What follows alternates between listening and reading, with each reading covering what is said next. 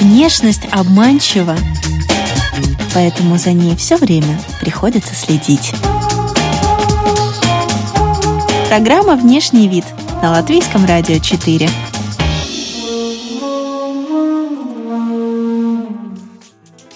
Здравствуйте, дамы и господа! В эфире программа о красоте и моде «Внешний вид». У микрофона, как всегда, я, Алиса Орлова.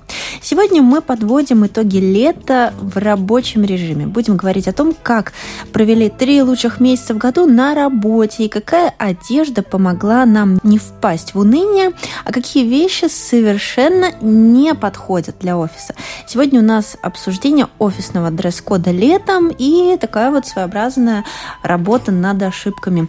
И поможет мне в этом моя сегодняшняя гостья Владислава Романова, креативный директор рекламного агентства. Здравствуйте. У нас есть такая короткая рубрика в начале программы, называется она «Визитка».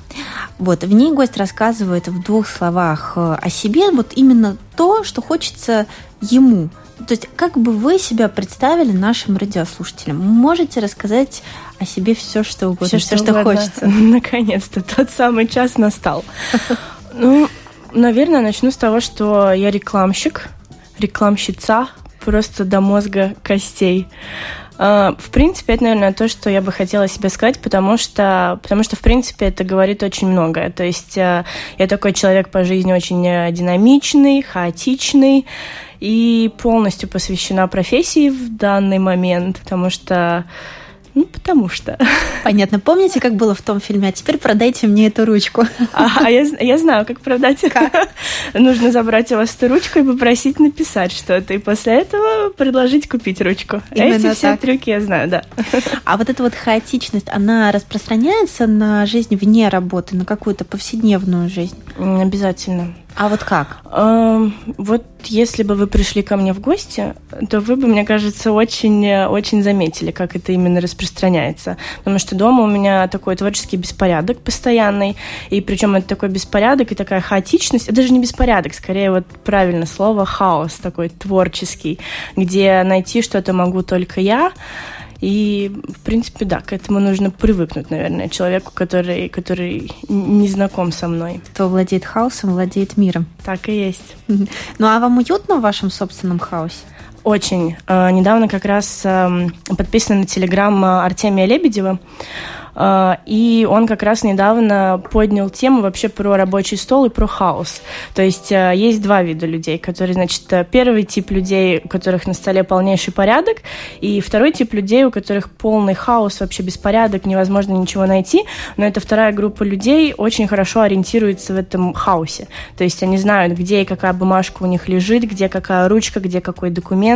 И вот, вот он относится, скажем, ко второму типу. И он мне, например, более такой близок по духу.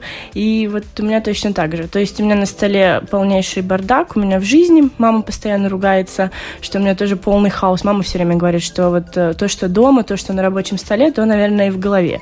Но я настолько привыкла ориентироваться в этом, в этом бардаке собственном, что я чувствую себя абсолютно комфортно. Но... Вы одеты очень интересно, прямо в духе вот времени, в духе трендов. Это легкая платьица, почти шифоновая, да, и кожаная курточка, такая немножечко в байкерском стиле. Угу. При всем при этом вы директор. Как так получается? Во-первых, наверное, не директор скорее, а рекламщик, то есть работник рекламной индустрии. И это уже, скажем, накладывает тоже свои такие не обязательства в плане стиля, а скорее диктует то, как ты должен одеться. И, в принципе, мне кажется, контраста в этом абсолютно никакого нет. То есть меня редко очень можно увидеть в каком-то таком официальном стиле, то есть чтобы я была в брюках, в пиджаке, там такой каблучок небольшой. Я чаще всего одета так, как, вот так, как я себя чувствую утром перед работой. А что должно произойти, чтобы вот был вот этот шерстяной костюм, такой, такой плотный, с этими плечами ярко выраженными? Апокалипсис, да? Скорее всего, должен случиться. Никогда меня в таком нельзя будет увидеть. Максимум, опять же, конечно, у нас есть есть встречи, и, например, с теми же самыми, у нас есть клиенты, банки большие, или у нас есть клиенты, какие-то огромные агентства, там, например, по эмиграции или еще что-то. Например, когда ты едешь к ним, то есть ты уже понимаешь, как ты примерно должен быть одет. То есть ты не можешь прийти, не знаю, там, с большим декольте или в суперкороткой юбке. То есть это уже накладывает определенный, определенный какой-то дресс-код. Но даже в этом случае, мне кажется, официальный дресс-код его можно тоже сделать таким более персональным. Как мне кажется, с рекламщика спрос меньше, потому что уже ожидают увидеть такого творческого, креативного человека. То есть уже тот, который ждет вас навстречу, он уже подразумевает, что будут, например, там желтые носки, да, рубашка в ананасах, вот угу. что-то такое. Есть это? Ну, опять же, это все можно совместить. То есть, например, руководитель нашего агентства, он с этим очень умеет играться. Те же самые носки, то есть он может быть одет полностью официально, то есть у него может быть белая рубашка, брюки, пояс, даже пиджак. И, например, обут он может быть в кроссовке, и из-под брюк могут выглядывать те же самые желтые носки с ананасами. В вашем офисе есть такой гардеробный регламент, ну, такой офисный дресс-код для всех? Мы все креативные, хаотичные, мы все рекламщики. У нас единственное делится по командам, то есть у нас есть пиар-отдел, у нас есть контент-отдел, но даже это, например, абсолютно никак не заметно, потому что у нас офис открытого типа, то есть мы все работаем в одном большом помещении. Скажем, у нас за столом сидит примерно шесть человек, то есть это не чувствуется, что у нас как-то разделено. Но нельзя сказать, что вон там самый креативный стол, вот, вот уже носки видно. Нет, в этом плане нет, но, отвечая, опять же, на твой вопрос, дресс-кода у нас тоже абсолютно никакого нет. Ну, то есть, главное, оденься. Да. Ну, понятное дело, что должна быть, одежда должна быть чистой, но даже это нигде не прописано, мы это не обсуждаем. Ну, то есть, понятное дело, что если ты человек думающий, адекватный, то ты уже примерно знаешь, как тебе нужно одеться и что на себя надеть. Понятно. Скажи, можно на «ты», конечно, да? По ходу пьесы, по ходу танца мы перешли я, на я «ты». Я уже так перешла незаметно. Скажи, а ты когда-то работала в компаниях, где более серьезно относились к внешнему виду и что-то требовали от работников? Нет, мне, наверное, в этом плане посчастливилось, потому что... Честно говоря, мне очень не нравится, когда что-то требуют в плане внешнего вида. В студенческие годы я работала на региональном телевидении, и мы тоже работали со съемочной группой, и там, в принципе, тоже ничего не требовалось. То есть приедь, сделай, главная работа, а не то, как, как ты выглядишь. Наверняка у тебя есть друзья-знакомые, которые работают... в офисах, где есть этот гардеробный рекламент. Слышала ли ты когда-нибудь какие-то, может быть, жалобы? Слышала. Мы как раз вчера с коллегой обсуждали на работе. У нее, у... как это говорится, у друзей, друзей моих друзей. И вот она слышала, что... Не слышала, скажем, они тоже обсуждали это недавно. Как раз жаркие дни были. И у нее, скажем так, знакомый работает в банковской сфере. При всем при этом он очень редко встречается с клиентами, то есть он, в принципе, работает в таком в закрытом помещении и видит только своих коллег. И вот у них такие требования довольно-таки тяжелые. То есть там женщины должны быть в колготках, то есть это обязательно, чтобы было все закрыто, руки, чтобы были закрыты, то есть это должна быть блузка и должно быть все официально. Мужчины тоже ни в коем случае нельзя себе позволить шорты. И когда шорты, то есть это не такие по типу плавок, а это больше такие, скажем, до колен шорты, то есть даже такого типа нельзя, и ты никак не можешь экспериментировать даже с той же самой официальной темой. То есть там все очень строго, что, мне кажется, такой вот работодатель немножко садизм. Даже вот так вот садизм, да? Я думаю, да. Ну, это, мне кажется, нечеловечно. Я понимаю, что должен быть дресс-код, и это вполне нормально. Скажем, для каких-то более таких формальных организаций.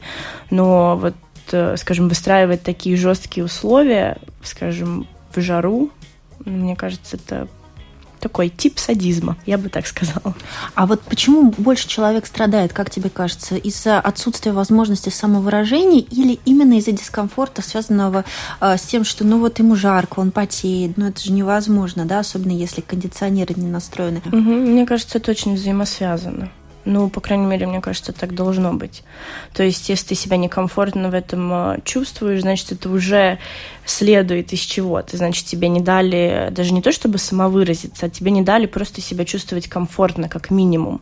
И то есть, это, мне кажется, то, о чем работодатель обязательно должен подумать, чтобы в первую очередь его работник не выглядел так, как хочется начальству, чтобы его работник чувствовал себя комфортно. Понятное дело, ты можешь поставить какие-то рамки в плане самовыражения. То есть, скажем, банковский работник не может прийти на работу с зелеными волосами и, там, не знаю, в розовой одежде, в шортах, которые слегка прикрывают все места, которые нужно прикрыть. Понятное дело, что так не должно быть, но оставить такие жесткие рамки, мне кажется, это неправильно. И из этого идут все остальные проблемы. Ну, то есть ты не можешь нормально функционировать. Мне кажется, даже твой мозг не функционирует нормально, пока ты себя чисто физически не чувствуешь так, как бы ты себя хотел чувствовать.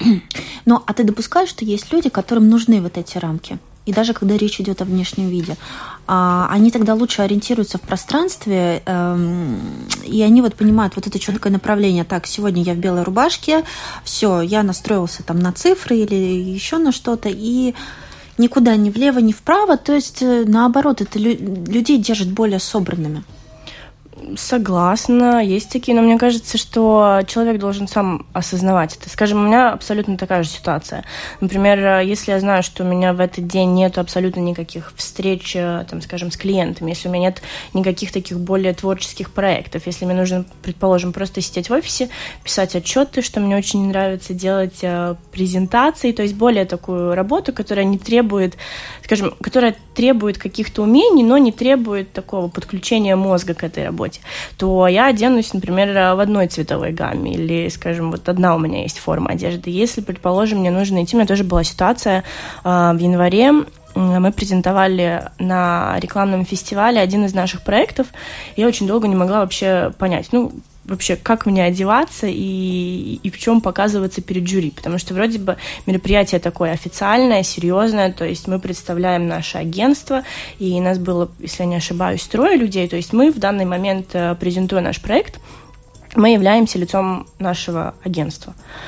И вот у меня были тоже такие сомнения, что лучше надеть. И в итоге я выбрала такое красное платье с леопардовым принтом, и я себя чувствовала в этом очень комфортно, потому что красный цвет, он сам по себе тоже такой, скажем, агрессивный, он такой цвет крови, цвет войны, когда вот ты готов сражаться за то, что, что ты хочешь получить. В нашем современном мире женщине, э, женщина легче и успешнее будет продвигаться по карьерной лестнице, если она будет подчеркивать свою э, женскую принадлежность, женственность, либо если она будет, э, наоборот, выглядеть как чистый лист, не нейтральный и без пола. Опять же, зависит от ситуации, но, скажем, я могу говорить только, как, как я это все чувствую. Мне кажется, что нужно подчеркивать, почему нет. То есть, если тебе хочется как-то выражаться, если тебе хочется надеть легкое платье, которое подчеркнет то, что ты такая легкая, воздушная, женственная, то да, давай, делай это. Если тебе хочется быть чистым листом, если ты себя так чувствуешь комфортнее, конечно, но я не имею абсолютно ничего против, чтобы женщины показывали свою женственность через одежду. А как можно это сделать? С помощью какой одежды и каких аксессуаров или э, какого элемента макияжа? Вот как тебе кажется? Может быть, даже просто три вещи назовем? Опять же, зависит от ситуации, но я, например, все время смотрю на ногти. То есть, я какой... посмотрела сразу на твои ногти. Я заметила, Спасибо. Что вот эта вот геометрия, ну, точки мы относим к геометрии, да. наверное, да, она сейчас очень популярна, и вот у тебя трендовый э, маникюр. Очень здорово, классное сочетание, то есть он нежный, и при всем при этом вот эти черные точечки, как акцент, очень здорово. И в то же самое время подходит абсолютно под любую одежду. Скажем так, даже через ногти можно, можно самовыразиться. Как бы глупо это ни звучало и, и наивно, но да. Скажем, я смотрю все время. У меня есть таких два пунктика, скажем так. Это ногти и обувь. То есть какая у человека обувь, и мне кажется, это тоже о нем очень многое говорит, потому что через обувь как раз-таки мы можем, скажем, у нас меньше ограничений. И когда я говорю обувь, я не имею в виду, что обувь должна быть чистой или грязной, потому что, ну, живем в Риге, понятно, что, что обувь чаще всего грязная. Вот. Но эта обувь может быть тоже разной формы, она может быть разной расцветки. То есть ты можешь быть полностью одет во все черное, но у тебя, скажем, могут быть такие какие-то красные туфли на таком красивом, на таком толстом каблуке. И это то, на что я все время смотрю. По поводу макияжа, мне кажется, что вообще женщины, они красивые сами по себе, и сильно не нужно перебарщивать с макияжем. Мне кажется, должно быть все нейтрально, чтобы можно было запомнить, какой у тебя цвет глаз, какая у тебя форма губ, есть ли нет у тебя скулы и какие у тебя свои брови. То есть для меня это очень важно. И вот вся вот эта вот натуральность. Тебе приходилось, приходится брать людей на работу? Или участвовать в собеседовании? В собеседованиях участвую, да. Были случаи, когда вот так и оказалось, как-то интуитивно думал. Например, человек, может быть, не впишется. Но не потому, что он плохой специалист, а просто потому, что ему, скорее всего, самому будет не очень комфортно, и он, возможно, не совсем подходит э, коллективу. Или, скажем, коллектив ему не подходит. Ты же смотря, с какой стороны подойти. А это можно сказать по одежде? Конечно. Ну, понятное дело, что не только по одежде, все же по одежке встречают. Человек, который принимает на работу, он должен как-то ориентироваться в трендах, в том, что сейчас, ну, просто даже актуально. Потому что, например, придет человек на собеседование, да, в стиле девяностых, кто-то скажет: так, а что это, он как-то странно выглядит, как-то уже несовременный, и штаны у него практически до подмышек. А человек, который понимает, что это сейчас снова в моде, скажет: а, так... Стиль девяностых вернулся, человек что-то понимает. Наверное, он будет стильный и во всем стильный. А нам как раз это и нужно. Все, щелчок, берем на работу. Мне кажется, так не работает. Потому что, опять же, ты себя должен чувствовать гармонично, и ты себя должен чувствовать комфортно. Одежда должна быть по размеру, одежда должна быть чистой, без дырок. И если тебе это подходит, даже если это какие-то, там, не знаю, бабушкины платья, мамины джинсы, если ты себя в этом чувствуешь комфортно, и если ты в этом выглядишь классно, то, мне кажется, вообще плевать абсолютно на тренды и на какие-то такие стилистические гайдлайнс. Mm-hmm. То есть, если я, например, Например, хочу устроиться в такую популярную, классную, крутую компанию, которая в духе времени, которая держит руку на пульсе. Мне не обязательно одеться прям суперсовременно и модно, чтобы произвести впечатление. Скорее всего, это никто не оценит. Может быть, оценят, но мне кажется, это не главное. На самом деле, даже тот же самый э, Стив Джобс, то есть у него в его гардеробе была майка одного цвета и джинсы, и он выступал так абсолютно везде, и он был так э, в своей своей личной жизни, и на работе он был абсолютно таким же. Можем ли мы его назвать стильным? Нет, в таком, в классическом понимании, в плане внешнего вида. Скорее всего, нет, но, скажем так, какой-то иконой в стильной жизни, в принципе, он был. Чем успешнее вот глава какой-то компании или бизнеса, тем проще он одет. Это те же э, бетловка, джинсы и кроссовки, и все. Это очень, мне кажется, правильно. И Ой, я читала тоже очень много различных статей вообще про минимализм и про то, вообще, мне кажется, для женщин это очень актуальная проблема, как вообще вычистить свой шкаф, оставить какой-то базовый гардероб. Множество книг написано на эту тему. В принципе, нам не нужно много вещей. И, скажем, то, что я как раз недавно писала на эту тему пост на, на Фейсбуке, что вот проработав энное количество времени э, в агентстве, то есть когда вот ты связан с креативом, с творчеством, вот с такой подвижностью, ты настолько устаешь от вот всех вот этих вот красок, красок, которые связаны с твоими клиентами и с твоими проектами, что тебе хочется чего-то поспокойнее, наверное. А ты дома как ходишь? В чем? Ой, это вообще отдельная история. Ну, дома хожу тоже. Я дома бываю довольно-таки редко. К счастью или к сожалению. С этого надо было начинать. Да, поэтому мой домашний аутфит — это чаще всего пижама. То есть я прихожу, предположим, в десять часов я переодеваюсь в пижаму, залезаю в кровать, и, в принципе, вот так я нахожусь дома. То же самое. У тебя какого цвета? Пижама, да. А там вот как, как Бог пошлет. Пижама — это такое кодовое слово, это чаще всего такая безразмерная майка, и да. Если есть шорты, то хорошо, если шорты найти невозможно, то, то и так сойдет. Можешь ли ты описать такой собирательный вот образ, собирательный портрет креативного сотрудника, который пришел на работу летом? То в первую очередь должно быть э, удобно. Опять же, если мы говорим о лете, которое в Латвии, то это вообще такое очень э, слож, сложное такое понятие, потому что, в принципе, ты выходишь на работу, и ты не совсем знаешь вообще, какая погода будет. Будет жарко или, или начнется дождь, и ты замерзнешь по дороге домой. Но чаще всего, если говорим о женщинах, то это платья легкие из, э, из материала, который не синтетика, Я так предполагаю, то есть чтобы тебе тело дышало, чтобы тебе было комфортно. С цветами можно экспериментировать, то есть в летний сезон появляются уже такие более яркие цвета, скорее всего, больше будет белого цвета, потому что просто это как минимум практично. Mm. И мужчины, скажем, я смотрю на наших сотрудников, это шорты до колен и обычные майки или те же самые джинсы. Угу. Вот ты заговорила о тканях, и я подумала, вот, может, ты замечала, как сейчас сложно вот в демократичных брендах даже найти хлопок или лен. Это тоже решается, мне кажется, в этом плане, что очень клево, что мы переходим в такую немножко более э, осознанную эру ношения одежды. Э, во-первых, мне очень нравится, что идет движение такое, скажем так, zero waste. То есть, что одежда качественная, она не должна идти на помойку. Да. Ее можно сдать в комиссионный магазин или отнести в те же самые секонд-хенды, и потом люди, да, которым, например, хочется ее носить, они ее будут носить. Так вот, качественные вещи по доступным ценам можно найти в тех же самых секонд-хендах.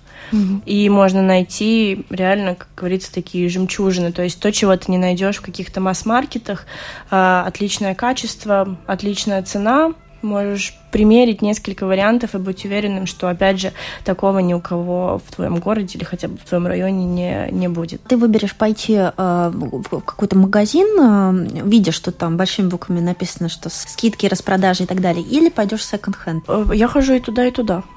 То есть, понятное дело, если распродажи, то, ну, мне кажется, женщина так устроена, что вот ей нужно обязательно пойти, и даже если тебе ничего не подошло, обязательно что-нибудь купить, потому что, ну как, скидки же, и потом у тебя эта вещь валяется, висит на вешалке, она никому не нужна, ты ее наденешь, хорошо, если раз или два.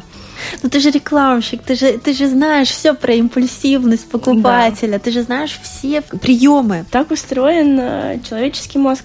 Ну как, например, если мы даже уходим в рекламу, уйти от темы, но в принципе, как работает наше сознание. Предположим, тот же самый Facebook, потому что мы работаем больше с дигитальной сферой. Скажем, в Фейсбуке мы кликаем на какие-то ссылки, Facebook это все запоминает, это называется все Facebook алгоритм. И после этого он тебе предлагает рекламу, которая, скорее всего, тебе могла бы быть интересной. Скажем так, в семьдесят процентов случаев ты на эту рекламу кликнешь, потому что эта реклама очень персонализирована. И точно так же происходит со скидками. То есть ты видишь в том же самом интернете, что, не знаю, в каком-то определенном торговом центре скидка, ты целевая аудитория, или ты видишь, что вот огромными буквами написано тоже вся эта цветовая гамма на красном фоне, белыми огромными буквами, семьдесят процентов скидка, ты даже не видишь, что там приписочка до семьдесят процентов, и ты все равно туда идешь, то есть, ну, ты целевая аудитория. Тот факт, что ты уже пришел в торговый центр, означает, что, что ты готов что-то, что-то купить.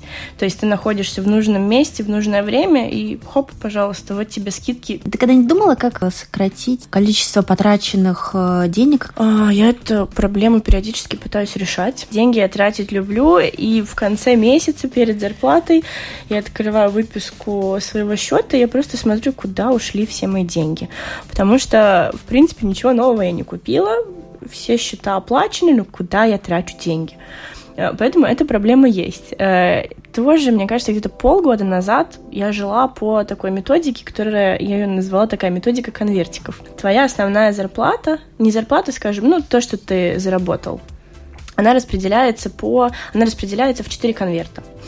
Понятное дело, из нее вычитаются все, все такие, скажем так, обязательные платежи. Потом ты, скажем, делишь поровну и понимаешь, сколько тебе примерно, какая тебе сумма нужна на определенную неделю. Предположим, у тебя осталось после всех счетов четыреста-пятьсот евро, чтобы было легче считать.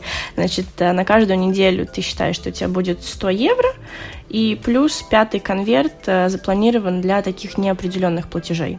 Скажем, те же самые покупки, то есть ты можешь брать вот из этого конверта. И в итоге ты живешь так, что ты не можешь потратить за неделю больше, но ты можешь потратить меньше.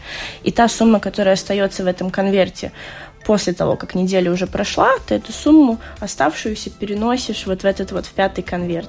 И в итоге в конце месяца или тебе нужны, не знаю, деньги на какую-то покупку такую импульсивную, ты берешь из этого конверта. И плюс, что я еще очень советую делать, эм, не использовать карточки.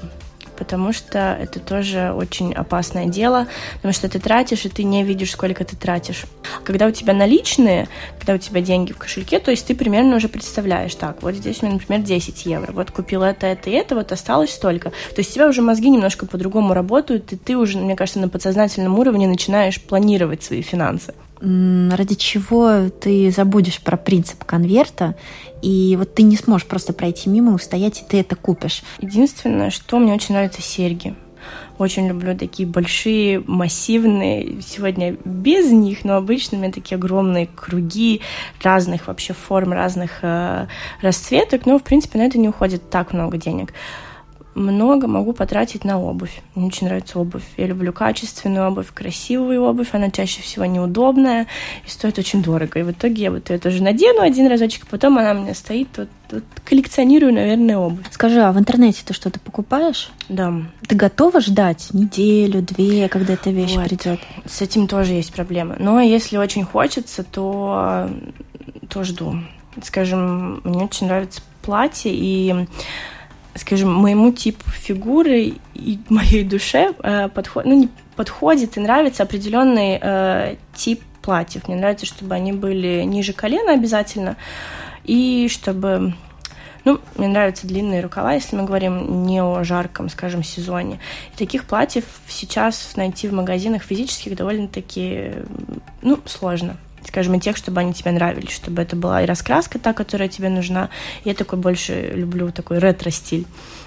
Вот, и если я нахожу то самое платье, если еще на него хорошая цена, то я готова ждать. Но если, скажем, я нашла в интернете то, что я хочу купить, и я знаю, где я могу это купить вот сейчас, то я, скорее всего, пойду и сейчас это куплю. Ты можешь поехать за двадцать минут до закрытия магазина, да, только чтобы купить эту вещь? У меня такое тоже было. Я хотела себе купить... Это, правда, было не с одеждой, но я себе хотела купить одно такое устройство. Есть у меня такая вредная привычка одна. Гаджет? Вот, не совсем гаджет, но, скажем так, гаджет для моей вредной привычки. И вот я хотела его очень купить, я уже посмотрела его в интернете, я могла его заказать, но доставка была только через два дня. А мне вот уже хотелось вот его вот сейчас начать им пользоваться. И до закрытия магазина остался час, и мне до туда ехать от моего дома было где-то полчаса. Ну и плюс еще там покупка заняла тоже определенное время, оформление документов, и я поехала, потому что вот мне надо было вот сейчас, сегодня. А готовы что-то перешивать? Например, купить, понимая, что вот что-то не совсем по фигуре, и пойти отдать в ателье, и ну, тоже ждать получается. А у меня таких случаев не было, но у меня, у меня был недавно как раз тоже похожий случай. Заказала себе платье. Очень его ждала, платье просто идеальное, обожаю его до сих пор, но оно пришло без пояса. Я списалась с онлайн-консультантом, говорю, так и так, пришлите пояс. Он мне говорит, что мы вам все оплатим, скажем, доставку обратно и доставку к вам в Латвию и пришлем вам платье с поясом. Но вы для этого должны отправить платье, которое у вас уже есть, нам обратно. Я этого не сделала, мне было легче пойти и подобрать какой-то другой пояс. Есть такая подсказка от стилистов. Советуют при выборе офисных вещей обратить внимание на наряды известных женщин-политиков. Есть у меня тут такие. Вот, хочу, чтобы ты посмотрела и прокомментировала. Королева концерта Испании Летисия. В красном платье, я так понимаю, это такое платье, скажем mm-hmm. так, в облипку. Mm-hmm. Пояс, все закрыто. Туфли на каблуке. Лодочки бежевые. Да. Я скорее... Нет, чем да. Мне вообще не очень нравится э, на работе находиться в вещах, которые полностью обтягивают твое тело. Как платье-футляр, да? Да. То есть, мне кажется, это такое... Скажем, для нее, как для политика, может быть э, нормально, но я все-таки сторонник более таких свободных и летящих таких. Смотри, она сидит, и платье задирается. Ты заметила? Да, и более достаточно того, высоко. Более того, мне кажется, когда она сидит, э, мне кажется, даже по ее позе не совсем, мне кажется, ей комфортно в том, в чем она на данный момент. То есть она такая немножко, как говорится, скукоженная. Не знаю, честно, э, мне не кажется она. Она очень красивая женщина, но привлекательной бы я ее вот именно на этом фото, наверное, не назвала.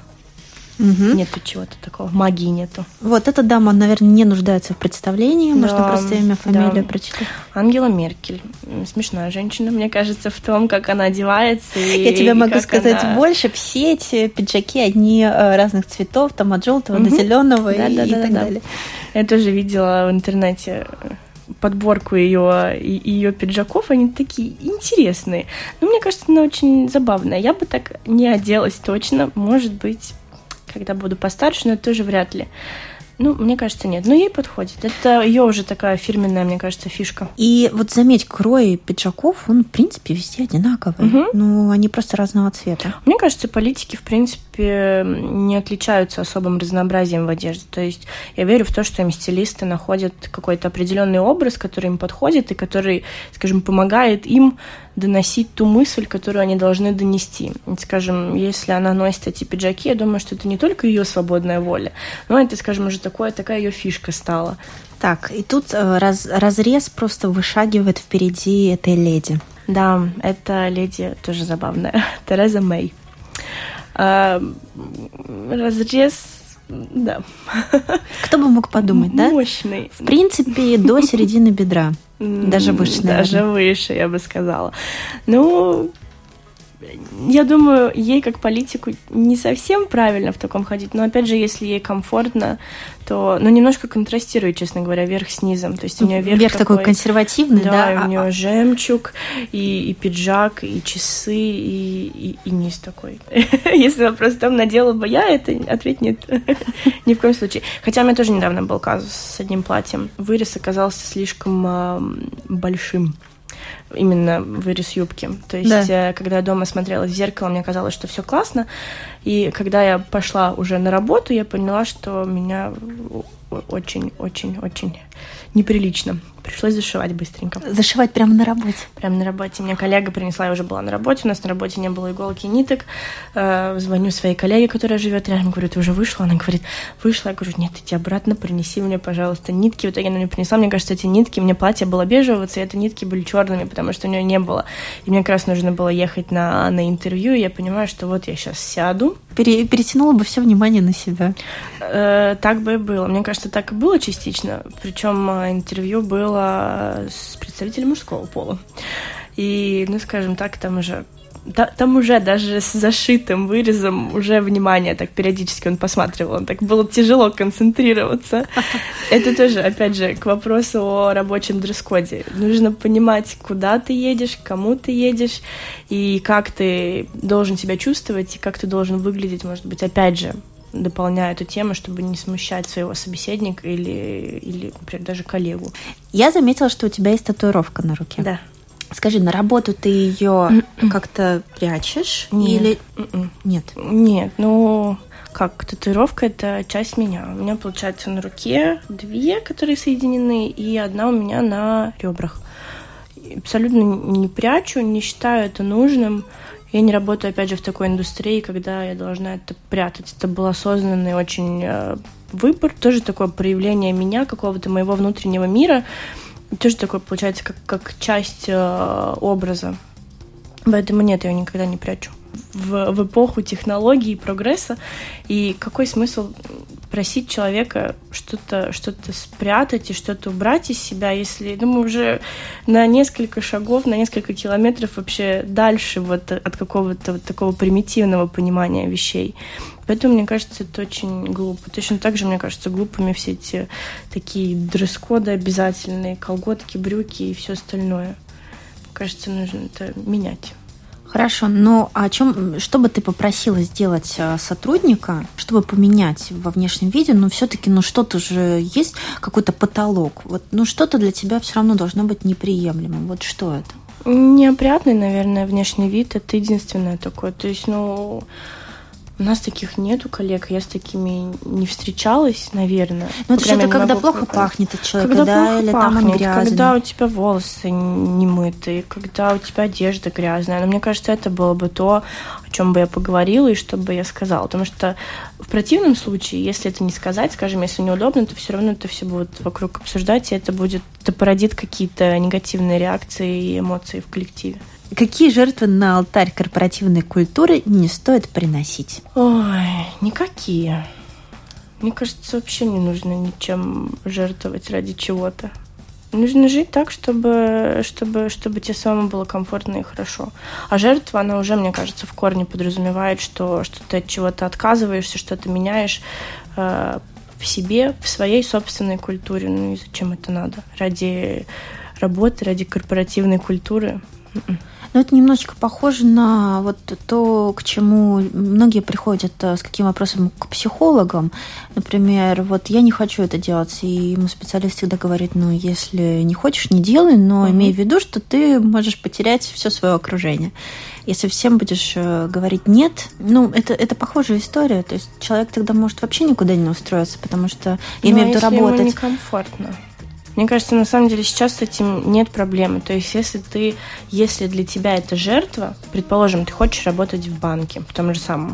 И там, скажем, если мы говорим о внешнем вообще виде, там, не знаю, о том же, о той же самой культуре работы, скажем, там все спокойно, там все происходит по графику, э, ты должен выглядеть так, так и так. Если для тебя это жертва, то есть то, как ты должен свою жизнь вот, вот под это переключить, то, мне кажется, тебе стоит подумать о том, что это просто не то место, где ты должен находиться. И это такой первый звоночек. Скажи, внешний вид стоит того, чтобы его отстаивать и за него бороться? Я думаю, что да. Я думаю, что да. Прекрасная финальная нота. Ну что ж, огромное спасибо. У нас в гостях была Владислава Романова, креативный директор рекламного агентства, девушка с классным маникюром. Спасибо, спасибо. большое, что пришла в гости. Очень приятно было познакомиться. Спасибо, мне тоже. Друзья, повтор программы вы сможете услышать ночью. У микрофона была Алиса Орлова. Прощаюсь с вами до следующей пятницы. До свидания.